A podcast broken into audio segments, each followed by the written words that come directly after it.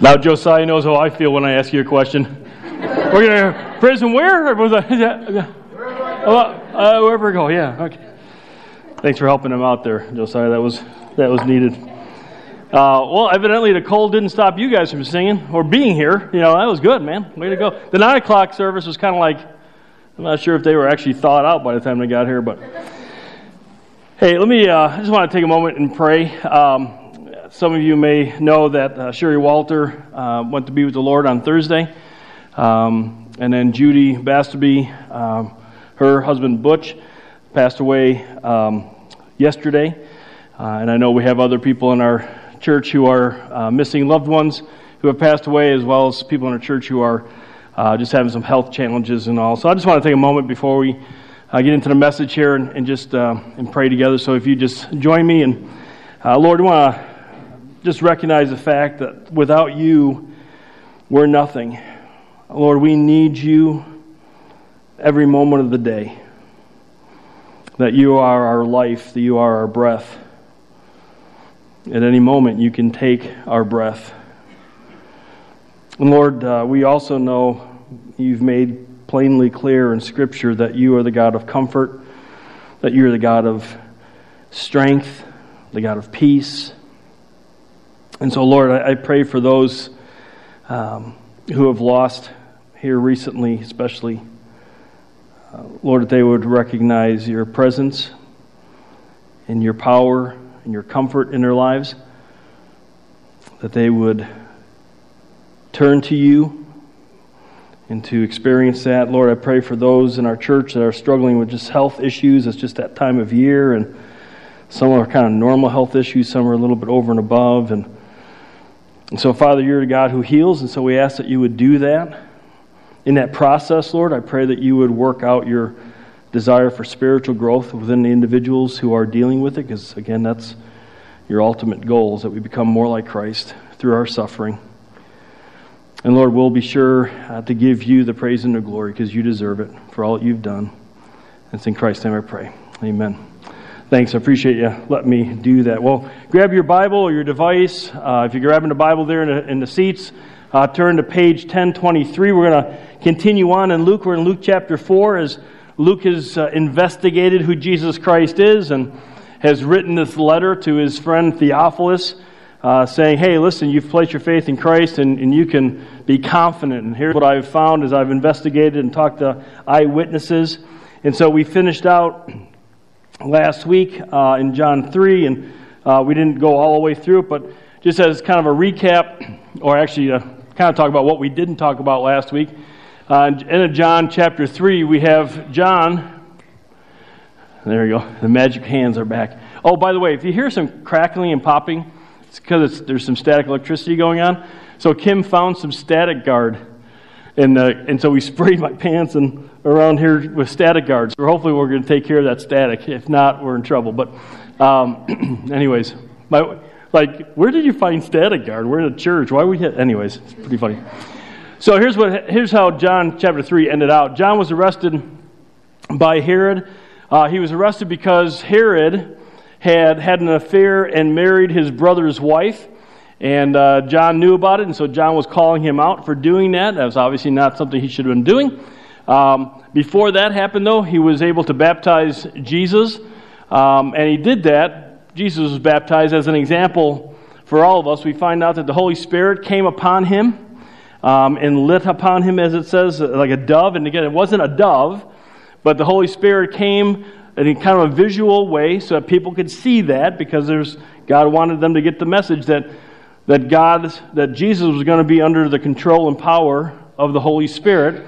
And then after he's baptized, he came up and God says, "Hey, I, this is my son in whom I'm well pleased." And so he confirmed that he was um, that Jesus was committed to him. Of course, we know he is, but he's he's doing say, "Hey, I'm I'm approving him." But the question is, why would Jesus get baptized? Because you remember, John's baptism was for people to say, hey, I know that I'm, uh, I've sinned against God and I want God to forgive me my sin. And they were looking ahead to whatever it was or whoever it was that God was going to send, which would have been their Messiah. And so they were looking ahead at this time saying, I believe God's going to send somebody who's going to help me have my sins forgiven. I just want everybody to know that. So I'm going to make a, a public profession of that, saying I need God's forgiveness. And then, when they do that, they would demonstrate that or show that desire by how they live life. Well, with Jesus, it doesn't make sense, really, for him to be baptized because he's God. He's perfect. He doesn't have to ask God for forgiveness of his, of his sin. And so, why is he doing that? No sin nature, no need for forgiveness? Well, we'll find out more too. That as we go through this, Jesus is, a, is our example. He's 100% man, 100% God. And so he's going to be doing some things and going to be acting in some ways uh, as a man so that we understand how we are to be following after God. So God commanded that, hey, if you want your sins forgiven, uh, or you, are asking for that to happen at some point in your future, I just want you to be baptized and then live life in such a way that you're saying you want God's forgiveness. Again, they're looking ahead to Jesus. We do the same thing, but we're looking back on Jesus. And so Jesus, as a man, was going to do what everybody else did, and he was going to be baptized and kind of identify and be the example. I'm going to be obedient, you guys be obedient. The Holy Spirit came upon him because Jesus was going to allow himself to be under the control of God the Holy Spirit. We know there's God the Father, God the Son, God the Holy Spirit, right? Jesus is God the Son. But while on earth, he's not only our representative before God, but he's our example. And so he would obey God by living out His Word, Jesus' Word, because He is the Word, empowered by the Holy Spirit. So He's our example. So, how do we live life? We obey God by living out Jesus' Word, empowered by the Holy Spirit. And so He's our example. And today we're going to look at another um, place where He is demonstrating Himself to be an example for us, and it's in the area where Satan is going to tempt Him to sin. Right? So, who here would love to know how it is to battle successfully against the temptation to sin? Anybody interested in that? Knowing that? Okay. Most of you are. Some of you guys don't give a rip. That's fine. You know, whatever. Uh, you know, I'm not here to pressure anybody. Uh, I'll just give you information. You can run with it. So we're going to read here a couple of verses uh, to get things rolling. John chapter or uh, Luke chapter four.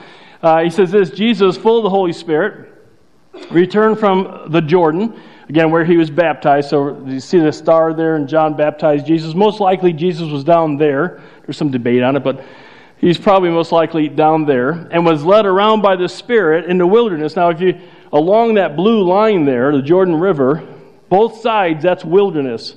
And so when we hear wilderness, it's not just kind of walking around in a, a little circle. He's probably, according to Luke 4.14, he's probably being led by the Holy Spirit, working his way up north to Galilee, which you see up there, top of the screen. So this was happening for 40 days.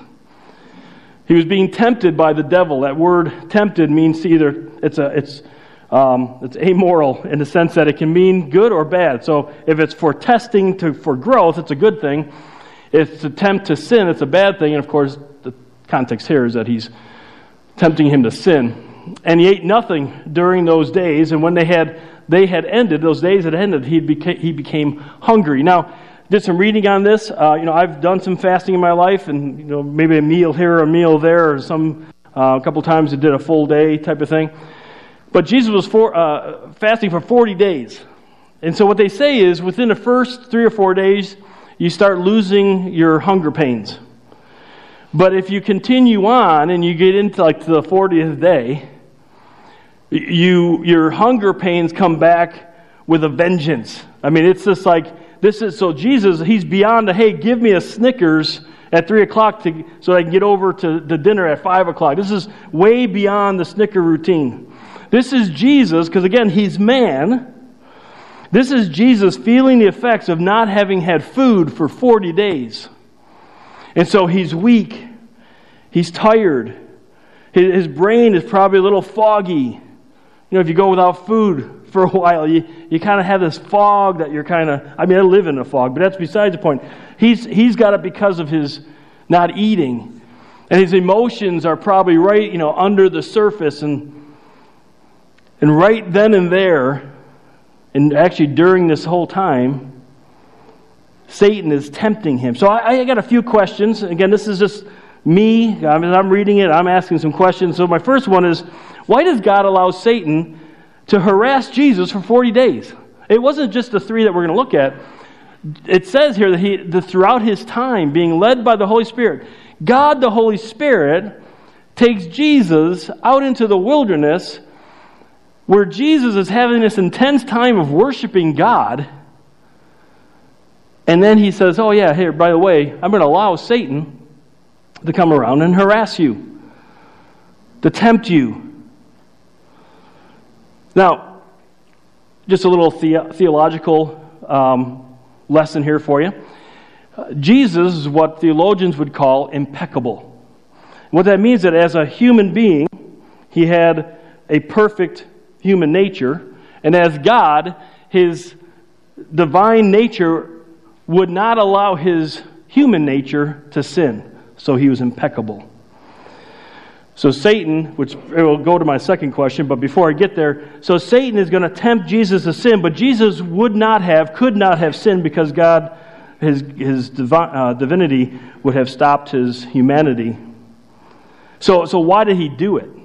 Why did God allow it? Well, first of all, in all of this, again, example, or he did it for us so that we would know that He knows what it feels like to be tempted. Because again, Jesus is a man, He's human. And just because He's also God doesn't mean He doesn't have the human pressure, the human um, emotions, even, and, and uh, just feeling that pressure to do what it is that we would be tempted to do. And He did it for us to show us how to defeat temptation. He's, he gives us the plan for how to do that. And that's what God tells us in, in Hebrews chapter 4. It says that, therefore, since we have a great high priest who has passed through the heavens, Jesus, the Son of God, let us hold fast our confession. In other words, let's live out our lives what we say we are trusting God. You know, we, say, God, I trust God for my eternity, which means I trust Him for my earthly life, and so let's live that out. Let's hold fast to that confession. For we do not have a high priest who cannot sympathize with our weaknesses, but one who has been tempted in all things as we are, yet without sin. So Jesus knows the pressure. He understands when we go through tempt- temptation because he went through the same temptation. It's interesting. We know temptation primarily because of our, our flesh. You know, our, we have a sinful nature. Uh, and I'm sure there's some, you know, spiritual impact because God's word says that. But I think primarily here in the United States, I've mentioned this before, our temptation is primarily our flesh wanting to be king of our lives. Jesus needed to have Satan because he had no sinful flesh, and so Satan had to be the one coming to him. But, anyways, for we do not have, uh, I'm sorry, therefore, because he understands us and he has shown us how, let us draw near with confidence to the throne of grace so that we may receive mercy, that is, not getting what we deserve, and find grace getting what we don't deserve to help in a time of need. Now, in this case, it's so that we won't sin. And so I know Christians, I've heard of some, I just don't feel like, you know, I've sinned, I messed up, and I don't feel like I can even pray to God. Listen, God is telling you, come to the throne of grace. You're, if you place your faith in Christ, you go before Him in Christ, not in you. So go before Him in Christ, the grace, the gift that God has given you, the forgiveness of sins, the presence of God, the Holy Spirit. Get before God and, and do what God's called you to do. Why? Because Jesus Christ is a sympathetic and successful defender. He will give you what you need. He'll provide whatever it is that you need. He knows what you're going through. Now, here's the deal we can believe that, or we can say, no, I believe what we just read there is a lie. In other words, I believe God's lying to me. It's up to us to make the decision. God doesn't force us to trust Him. Either we believe what He says is true, especially, again, we say we believe He's going to take us to heaven one day. Well, if we believe he can do that greater, eternal, infinitely powerful thing, then he should be able to handle whatever's going on in our lives. But you make the choice. Is God lying? Or is he telling the truth? Can you trust him? Because you're saying you trust him for eternity, or not? The other question I have is why does Satan think Jesus, because again, he knows he's God, why does he think Jesus will give in to him? Well, the answer, pure and simple, is he's arrogant. Satan's walking around thinking, no, actually, I'm God. I've got this. I've got this life under control. In fact, he believes his lies so much he thinks it's truth. He thinks he can actually manipulate God. We're going to find out. He thinks he can use Jesus' words, twist them a little bit, and fake Jesus out. Oh, wow, the arrogance of that. But sadly, it's exactly what you and I do every time we sin. Every time we choose to do it our way and not God's way. We're being just like Satan. We're being just as arrogant. We're thinking that we can outmaneuver God. And God will still continue to do whatever it is that we want to do in our lives despite us doing what He's asked us to do. And again, I'm talking to people who have placed their faith in Jesus Christ and God's forgiven them of sins and they have a relationship with Him, and the Holy Spirit's in their life. You got to get to that point first. And we show that if we don't believe and we do it our way, we show that by our lives. Our lives are all in turmoil and our lives are anxious and fearful and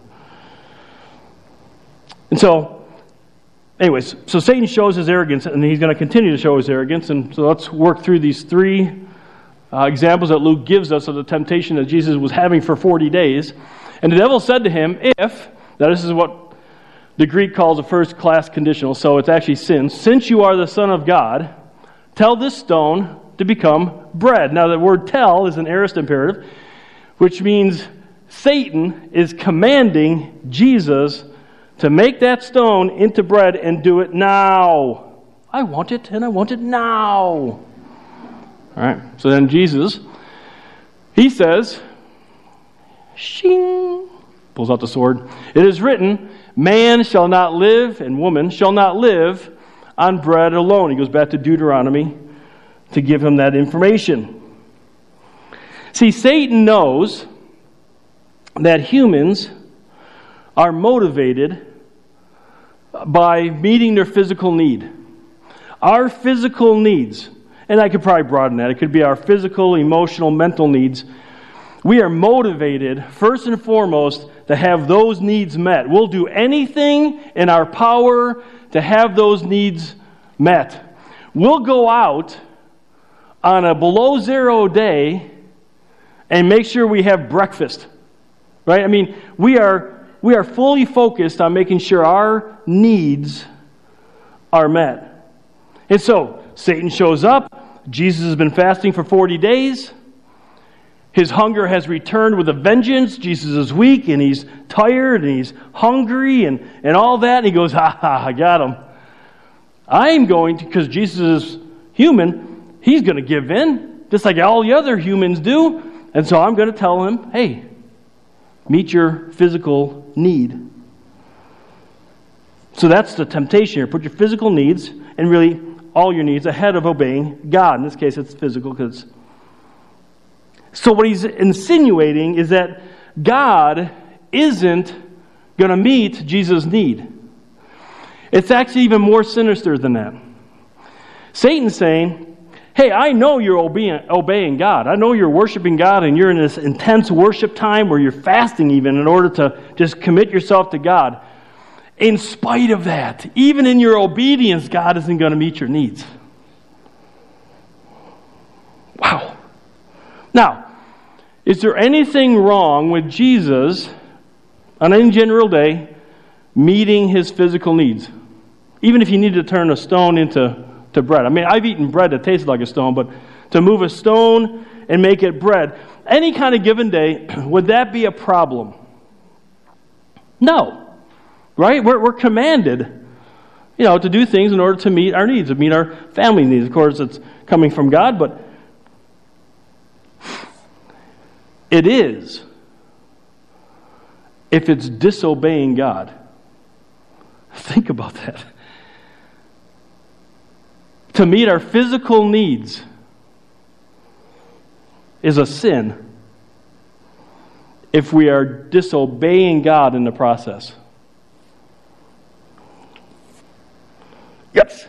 Because to do so is to say, no, in spite of what God's telling me to do, and despite the fact that He says He's going to meet my needs if I do life His way, He may not be on my time period. You know, He's, he's kind of slow, and I want things moving a little more quickly. I want my breakfast, and I want it now. So I'm going to do it myself. Me doing that is saying that need, whatever it is, is more important than God. For Jesus to do that would be to say that that need was more important than God. He'd be saying, I don't trust God. I don't trust God's provision. I don't trust God's timing. And so to meet a need outside of how God commands, that's sin. And so Jesus pulls out the truth that he had Moses tell Israel back in Deuteronomy 8. And the context there is that Israel was going to be going into the promised land. And God doesn't want them to forget that He is the one who provided for them in the desert, in the wilderness. And as they go into the land and get everything that God says they're going to get, it's still Him providing it. He gave them the land, He gave them everything they needed in the land, and so it's still going to be God. And so He's saying, hey, listen, you can't live by bread alone. In other words, there's more to this world than just meeting our physical needs. The hearing that, most people go, you got to be whacked out. You cannot be in your right mind. What's more important than having my family put food on the table? If I don't put food on the table, we're going to starve. What's more important than making sure that I have my bills paid, that I have heat in my home, that I have water coming in my home, that I have electricity in my home? Some of you guys may not have electricity in your home this morning. I hope that comes back on soon. I thank each and every one of you who uh, give in our church because, because we give, we have lights on, we have heat going, and we thank the Lord for that. I thank you for that. See, the downside of living in our world, in our, our country, is that everything is at our fingertips. God has blessed our country so that we have farmers who produce like crazy. We have stores who put stuff in, we have big things of cheese puffs that we can go buy and we can sit and just eat those until we're all orange. And we think, hey, we're great, man. Our, our country supplies and, and we're doing such a great job taking care of all. We're I, I, I, me, me, and that's not us. It's God allowing that to happen. Knowing and obeying God is the most important part of this world. Why? Well, Psalm 24 says everything that we have is actually God's. The world is the Lord's and everything in it. Do you believe it? Really? Everything? Yeah. Genesis 2:15. It's been given to us to manage as he commands. Matthew 6:33. Do it his way and you'll have your needs met. These are, these are promises and teaching from God. So let's just take a, a need that we, we all probably have, and, and, any other needs that you, come to mind, you can wrestle with these at home. Let's just talk about money. Okay? Let's just throw that out here real quick. So, what has God commanded us who are followers of Christ? What has God commanded us? Don't answer all, just kind of think about it. Um, that God has commanded us to do, whether you're married or single or a man or a woman, a child or an adult, because everything else kind of flows from these. I, I always talk about the four things. I have to confess, I've been leading you astray. There's actually five. Um, and some of you, oh, nuts, one more. Oh, why can't it be three? God the Father, God the Son, God the Holy Spirit. There should be three things. You know, anyways, there's five things. So the first one, time with God and His Word. The Bible commands that.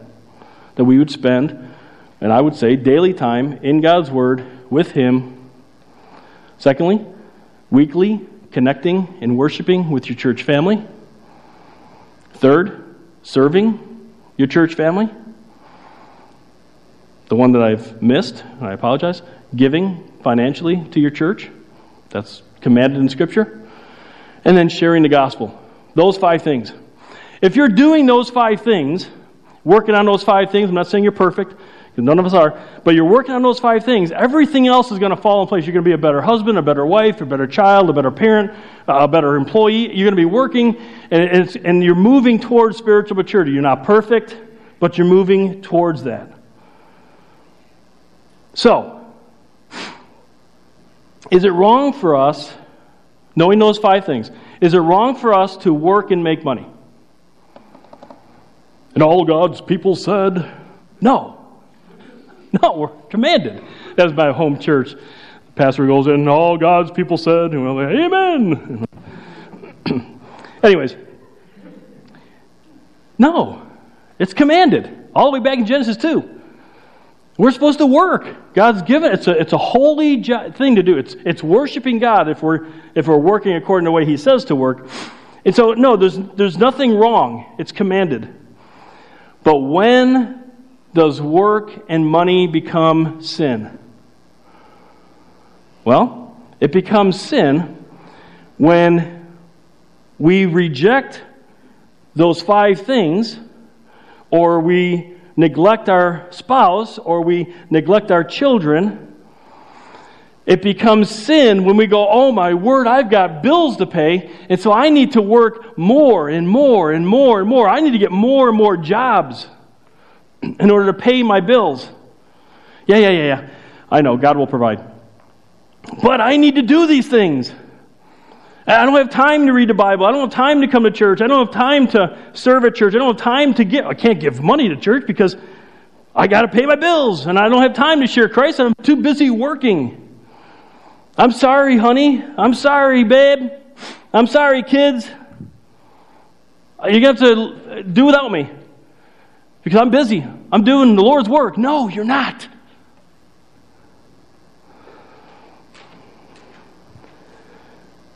God meets your needs when you do life God's way. See, we, we have a tendency, we mismanage what God's given us.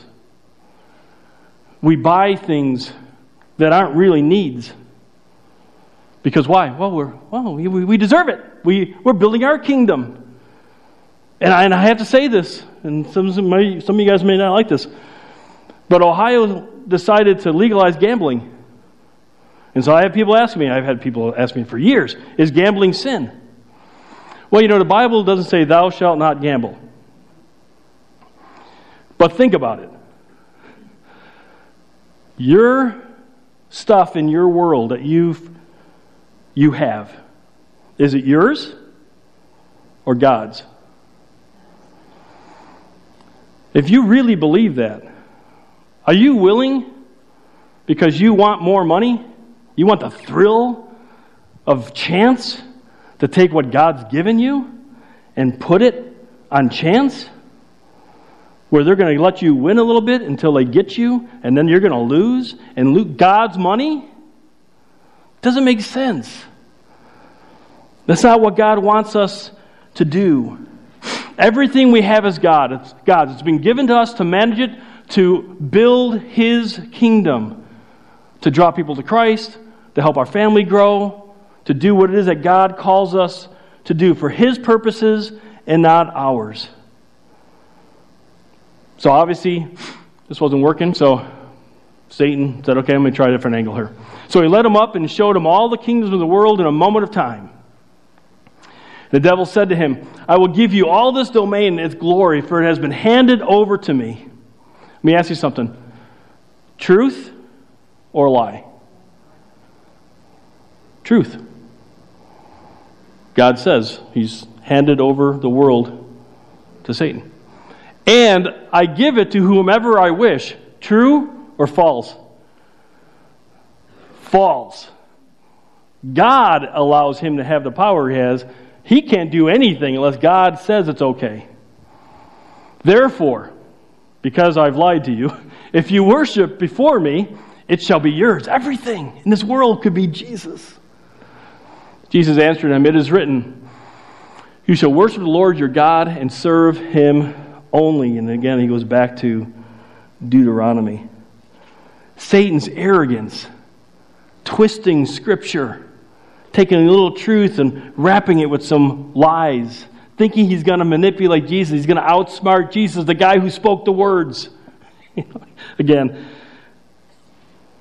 strange. When Satan's saying to him, hey, listen, I know you're going to get the world. But let me, let me just, let me help you out. Let me, let me make it so it's easy for you. See, you want to do it God's way, it's hard. You're going to have to live with these crummy people. I mean, you've already had to, and you got three more years of walking around, and religious leaders are going to be nipping at your heels, and people going, eh, heal me, heal me, I'm just so sick. Oh. And then at the end, you're going to be like, you die in a cross. They're going to slap you and smack you and spit on you and put a crown of thorns on you and shove a, a spear up your side. You're going to put it on a cross. You know, blood. It's, it's going to be miserable for you. Man, you don't want that. I mean, just worship me. I'll make it easy. The word worship means to show one's complete dependence on or someone's submission to somebody else. In other words, he's saying, hey, listen, just depend on me. I got you. I got you covered. I'll make it so you don't have to worry, and I'll give you the world. The problem is, even if, if Satan could give him the world, he would only give him the world, the physical world. What's God promising? God says, I'm going to give you the physical world and the spiritual world. There's going to be a, come, a, a time in the future where Jesus is reigning over the whole new heaven and a whole new earth.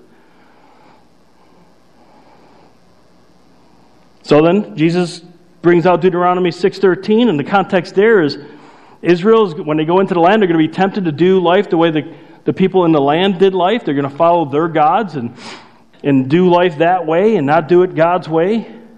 But they need to commit to worship Him through obeying and serving Him. In fact, Jesus says you are to only worship and serve God. In Scripture, worshiping and serving are always together for us who are followers of Jesus Christ. You can't worship God and not serve Him, and you can't serve without actually worshiping Him. If you're serving because you want to obey God, that's, that's worship. Again, it's to show complete dependence on. Serving is to do what God commands in the act of worship. It's you know in the Old Testament it's connected with the priests who were doing their job serving in the temple to help people worship, and so it's, it's connected. And his worship of God was he was a suffering servant. He had to go through that suffering in order to bring us salvation. So, what does your life show about where, who you're worshiping or what you're worshiping? Are you looking for an easier route to what God wants to do in your life? See, what God wants to do in your life, you're a follower of Jesus Christ. What you've committed to doing is you becoming more like Christ. God working in your life challenging you and challenging how you think and how you respond so you, be, you think and respond more like Jesus. And it's through worshiping Him, through depending on Him, through, through serving Him that this work is accomplished. You can do it Satan's way, or which today is kind of like doing our way. It's not easier. You think you get the whole world? You can shoot for it, but life's hard. It's difficult. And when we try to do it our way, when we try to do it the way Satan says we should do it, it's destruction every time. But we want to do it God's way, life's hard. The difference is when we do it God's way, He's at work in and through us. He is growing us, He's giving us life, He's making us more like Christ. See, worship isn't just a Sunday morning thing where there's music going on and we're like, woo, I want to go to worship today. You can worship in a church service, but you could also not worship. You could be here and you could have just, you know, just a tingling sensation, goosebumps on, the music's going, and Josiah and the band's up here, and you're like, oh, love this. Your hand could be raised, you could be crying, and it not be worship. Because it's just something you've got emotionally working inside of you. You're not focused on the Lord. Now, with all that going on and you're focusing on God, how awesome He is, and the words, and and what He's done for you this past week and how God's been working in your life, and that's worship. But so is sitting here listening to me speak, which that's suffering for Jesus. I get it. Some of you guys are thinking the football game on today, he's going to go long. We got communion at the end. Oh, my word, Harald, don't you realize Packers? Whoa, oh, sorry. I just got lightheaded. I'm fine. I'm fine if you were worrying. I'm fine. That's not worship. But if you're sitting here and you're fighting that, and you're God, help me to focus in here, because, uh, Harald, just focus in. God, help me to focus in. That's worship. But if you're not even in this room and you are back with the kids, and you've been back with the kids for a month, and you're like, no, I need to be here because God wants me to be here, and these kids need me to be here, that's worship. Worship is our life. Worship is us saying, God, everything I do from the moment I wake up to the moment I go to bed, and even while I'm waking up in the middle of the night, I want my heart and my mind focused on you. I want to do life the way you want me to do. I'm not saying we're perfect at it, but we keep working at it. Then the final temptation. So he led him to Jerusalem and had him stand on the pinnacle of the temple, about 450 feet up in the air. And he said to him, If you are the Son of God, if, since you are the Son of God, throw yourself down from here. Again, another command. And then Satan's like, Shing! You can use the Bible, I can use the Bible. He will command his angels concerning you. Here's a promise from God. He will command his angels concerning you to guard you. Dot, dot, dot. And their hands, and on their hands, they will bear you up so you will not strike your foot against a stone. God's promise if you do this, He'll, he'll save you. And Jesus said, and answered and said to him, which, by the way, I did a real quick search on this. It's, it's basically saying it is written again. But so you know, so just think of like two ching ching ching ching ching on God. You know, so Jesus is back out. Oh, oh, uh, and Jesus answered and said to him, you shall not put the Lord your God to the test. Wow. When the devil had finished every temptation, he left him until an opportune time. Luke is really good. You know, right? An opportune time. Satan's going to come back. So, there's nothing wrong with asking God to prove himself to us, right? Is it wrong to ask God to prove himself to us? You're like, oh, Harald, it's cold outside, now I've got to think. In and of itself, no. Right? Because God says, hey, do this, and I'll meet your needs. And so we have to take a step of faith and do that to watch Him meet our needs. And so we do that and we he meets our needs and he proves himself to us. And then that proving causes us to trust him more and on and on and on, right? We keep doing that, we keep trusting him more and more. What makes this a sin? If Jesus were to do this.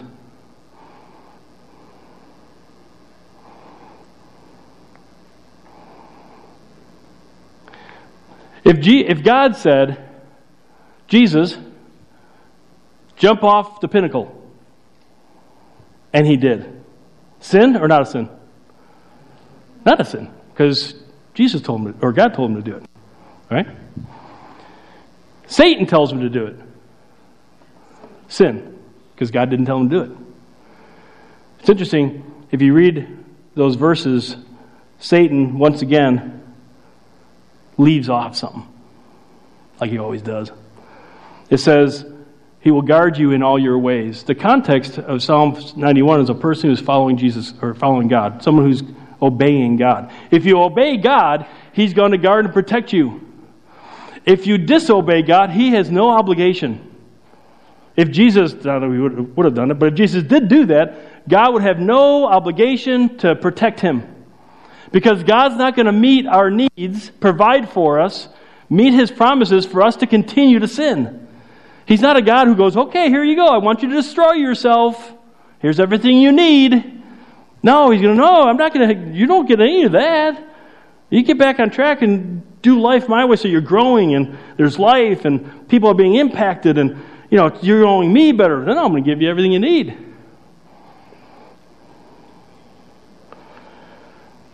So this would have been sin. So Jesus says to him, Don't put, don't put God to, this te- to the test. That word there is actually different but very similar. Don't prove, don't cause him to prove himself. In other words, don't disobey and then act, act as if, oh no, well, God needs to provide for me because I'm, I know I'm disobeying, but you know, God, he'll, he'll take care of me. He'll, he'll be good to go. So let's, let's look at this real quick. So, is there an area in your life, I don't want to hear it, you just, your heart, is an area of life where you're saying, I don't think I'm really doing this God's way, but you're expecting Him to meet your needs? For instance, like a relationship maybe you're, you're wanting to get married, you know, and so you're looking around dating different people. And so God says in Scripture, 2 Corinthians 6, that you're not to be unequally yoked, you're not to be marrying a non believer, but you're going out and you're dating non believers, which you're dating for marriage. And so you're, you're dating, and you're like, God, help me to get to know this person. Help, you know, bless our relationship. That's, you're going against what God said to do. Or if you marry somebody, I, I know people have done this. I, I know that God's going to bring them to Him. I could tell you about a number of people who thought that, and to this day still haven't seen it happen. And so, or you're you're involved in a relationship, and, and maybe even you're both believers, but you're involved sexually outside of marriage. God, just help us to connect. Nah. I've been watching Duck Dynasty recently. Nah. He's not going to continue, he's not going to give you what you need to destroy yourself. Maybe it's your finances. And maybe it's your mental health. Maybe it's some other area. And you're just not doing it God's way. And you keep asking God to meet your needs, and God's like, I can't. You're, you're going to keep going down that road and hurt yourself. Don't put God to the test. Obey Him in each and every area. Ask Him to give you an understanding of where it is that you're off track. Say, God, help me to get back on track. And then let me see you meet my needs. So, the takeaways, I just got these uh, four things real quickly, and then we're going to celebrate communion, and we'll head on out into, the cold. Or you can hang out here if you want, it's, it's warm. Um, the first one is this. So this all comes from what Jesus was going on with Jesus. So it says that Jesus was full of the Holy Spirit. And so if we want to have success in our lives and see God move in our lives, the first thing we have to do is have the Holy Spirit in our lives.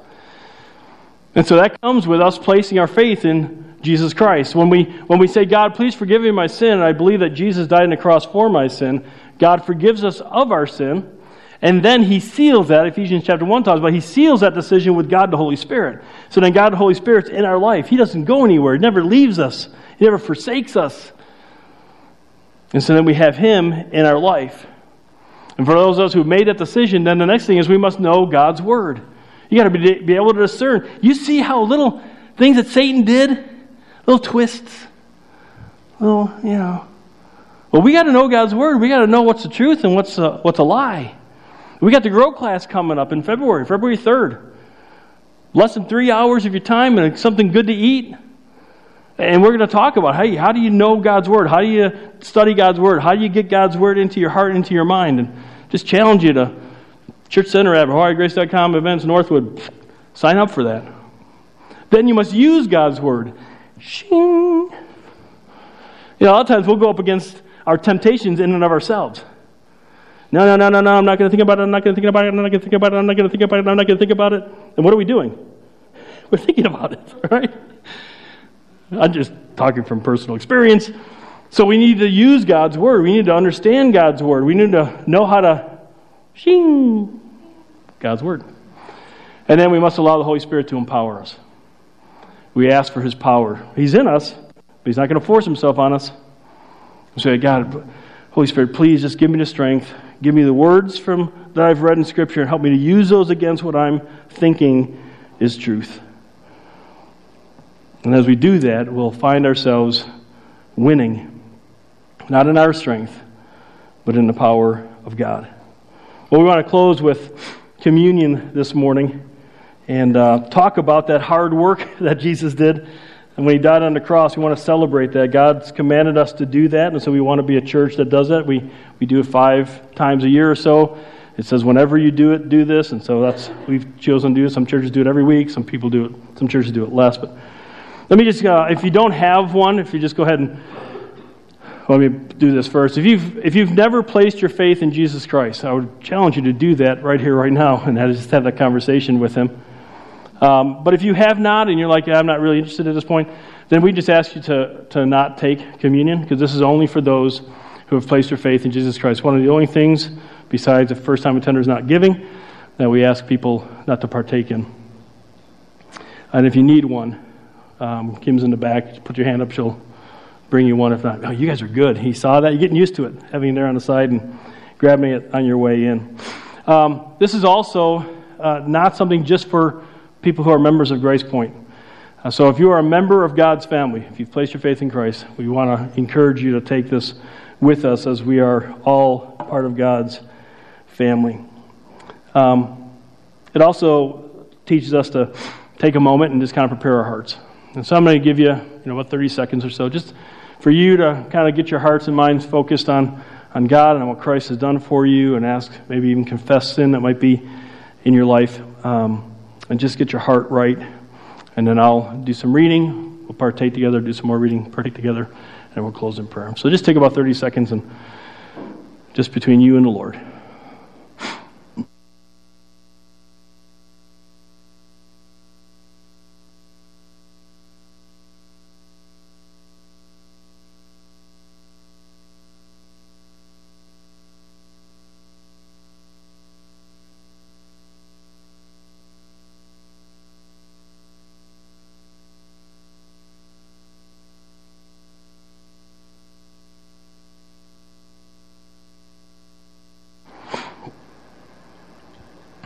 Heavenly Father, um, just thank you so much for the words that we've heard from your word today. And Lord, as we think about the hard work that Jesus did, the sacrificial work that he did for us, we just want to take time and be obedient as you've called us to do to remember his sacrifice for us. So, Lord, we give this time as well to you as an act of worship. Paul says in 1 Corinthians 11, For I received from the Lord that which I also delivered to you, that the Lord Jesus, on the night when he was betrayed, took bread. And when he had given thanks, he broke it and said, This is my body, which is for you. Do this in remembrance of me. Let's take the bread together.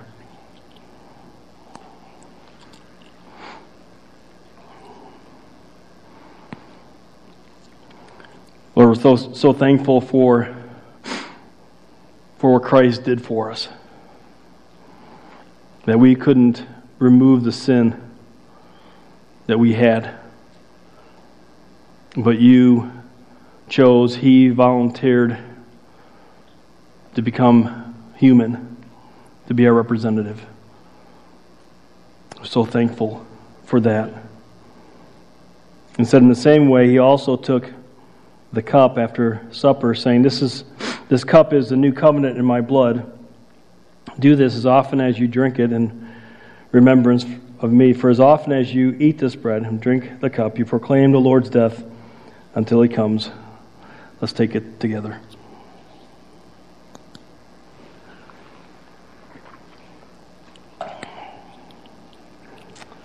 Let's go ahead and stand.